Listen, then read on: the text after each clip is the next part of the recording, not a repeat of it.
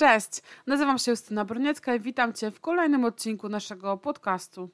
Dzisiaj temat związany ze spółką ZO, a konkretnie z tym, w jaki sposób wspólnicy mogą otrzymywać pieniądze ze spółki ZO. Wracacie do nas z tym tematem niezwykle często. Bardzo często nadal mylimy postać wspólnika z członkiem zarządu, a więc na początku bardzo szybka powtórka tego, jaka jest konstrukcja e, spółki ZO. A więc spółkę ZO zakładają wspólnicy, którzy posiadają jakąś określoną w umowie spółki część udziałów. Nazywa się ich też udziałowcami. No i oni mają jakby prawo między innymi powoływać zarząd i odwoływać zarząd. Mają również prawo do uzyskiwania zysku ze spółki w przypadku, jeżeli spółka taki zysk wygeneruje. No i teraz pytanie, mm, jakie jeszcze uprawnienia mają wspólnicy?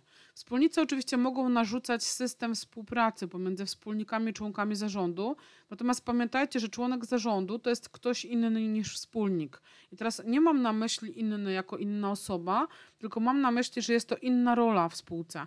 E, wspólnicy nie reprezentują firmę, do tego służy zarząd. I oczywiście w większości przypadków, szczególnie małych i średnich firm, zarówno wspólnikami, jak i członkami zarządu są dokładnie te same osoby. Natomiast zawsze musimy zastanowić się, z której roli e, podpisujemy dany dokument, e, czyli w jakiej roli w tym momencie jesteśmy. Wspólnicy są to osoby, które zakładają firmę, wkładają tam jakiś kapitał, zatrudniają zarząd i liczą z tej spółki na zysk. Natomiast zarząd jest to osoba, grupa ludzi, która zarządza firmą, na bieżąco jakby podejmuje decyzje biznesowe, e, szuka klientów, zarządza pracownikami, zarządza aktywami i ma obowiązek raportować do wspólników. Takim raportem chociażby jest e, roczne sprawozdanie finansowe. A więc wspólnicy są to ludzie, którzy teoretycznie nie wykonują żadnej pracy na rzecz spółki. No i oczywiście podstawową formą wypłaty w tym momencie jest dywidenda. Dywidenda jest to wypłata zysku. Co do zasady, ona powinna być wypłacana po zakończonym roku obrotowym. Najczęściej to wygląda tak, że księgowość do końca marca przygotowuje sprawozdanie finansowe, z którego wynika, jaki jest zysk spółki. No i ten zysk można podzielić pomiędzy wspólników. I teraz normalnie jest tak, że jeżeli z dwóch wspólników mają po 50% udziałów na przykład, no to ten zysk również dzieli się w taki sposób. Natomiast wspólnicy mają prawo podjąć inne decyzje. Mogą podjąć taką decyzję, że y, ten zysk podzielą inaczej, czyli na przykład 100% zysku trafi do jednej osoby, bo ta uznali, że tak jest ok, albo na przykład y, postanowią, że zysk zostaje w spółce, nie wypłacają sobie dywidendy i ten zysk będzie na przyszłe inwestycje. Więc to, że występuje zysk w spółce, wcale nie oznacza, że wspólnicy muszą wypłacać sobie dywidendę.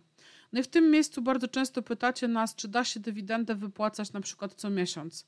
Można wypłacać coś takiego, co nazywa się zaliczką na dywidendę.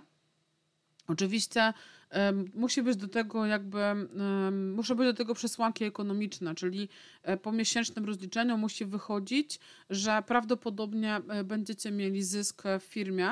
No jakby na podstawie tej informacji wspólnicy mają prawo e, poprosić zarząd, bo tutaj uwaga, zarząd zarządza spółką, więc mają prawo jakby wnioskować do zarządu o wypłatę zaliczki na dywidendę. No oczywiście z uwagi na to, że wspólnicy mają trochę wyższe uprawnienia, takie ostateczne w firmie, to oczywiście zarząd zwykle się na taką opcję zgadza, szczególnie jeżeli wspólnicy i zarząd to jest ta sama grupa ludzi. Natomiast trzeba liczyć się z tym, że dywidenda ma e, na sobie tak zwane podwójne opodatkowanie. Czyli najpierw e, płacimy e, podatek w spółce od dochodu. Najczęściej dzisiaj jest to 9%, chociaż nie zawsze. A potem, jak już mamy zysk w spółce, to on jest transferowany do wspólników i wspólnicy płacą po raz drugi podatek od dywidendy, tym razem 19%. E, a więc nie jest to najtańsza forma wypłacania pieniędzy, przy czym nie sumuje się z innymi źródłami dochodu, więc można jakby uniknąć na przykład podatku 32% i to na pewno jest tańsza wersja. Natomiast jest jeszcze jedna możliwość. Jeżeli wspólnicy wykonują pracę dla spółki, czyli są takimi w cudzysłowie pracownikami, wykonują jakieś czynności operacyjne, to mają prawo do wynagrodzenia. Nazywa się to tak zwane świadczenie niepieniężne, czyli w tym momencie spółka zamiast zatrudniać na przykład nie Jana Kowalskiego, prosi wspólnika o to, żeby wykonał na rzecz spółki konkretną pracę i za tą pracę powinien otrzymać wynagrodzenie. to wynagrodzenie jest opodatkowane podatkiem PIT według progów podatkowych, ale nie podlega pod ZUS. E, natomiast, żeby móc je wypłacić, e, to w umowie spółki musi być wpis o tym, że wspólnicy będą wykonywali pracę na rzecz spółki i że należy im się konkretne wynagrodzenia. E, tutaj myślę, że istotne jest to, że nawet jeżeli spółka nie dysponuje takimi pieniędzmi, to i tak to wynagrodzenie powinno być wypłacane. Więc jest tutaj takie pewne zagrożenie, że będzie to wpływało na płynność finansową całej organizacji. Natomiast oczywiście taka forma wypłaty powoduje, że no, nie musimy płacić podwójnego podatku. Tak? Po prostu mamy jeden podatek PIT e, na tym wynagrodzeniu. W praktyce wygląda to tak, że e, spółka e, potrąca podatek PIT, wypłaca takiemu wspólnikowi kwotę netto, i na koniec roku e, wystawia mu normalnie PIT, tak samo jak każdemu innemu pracownikowi. Więc w taki sposób najczęściej to funkcjonuje. A więc jeżeli chodzi o wspólników, to tak naprawdę dzisiaj mamy dwie możliwości. Pierwsza to jest po prostu wypłata zysku w formie dywidendy. Druga, jeżeli wspólnicy wykonują pracę na rzecz spółki, to mają prawo do wynagrodzenia pod warunkiem, że jest taki zapis e, w umowie spółki.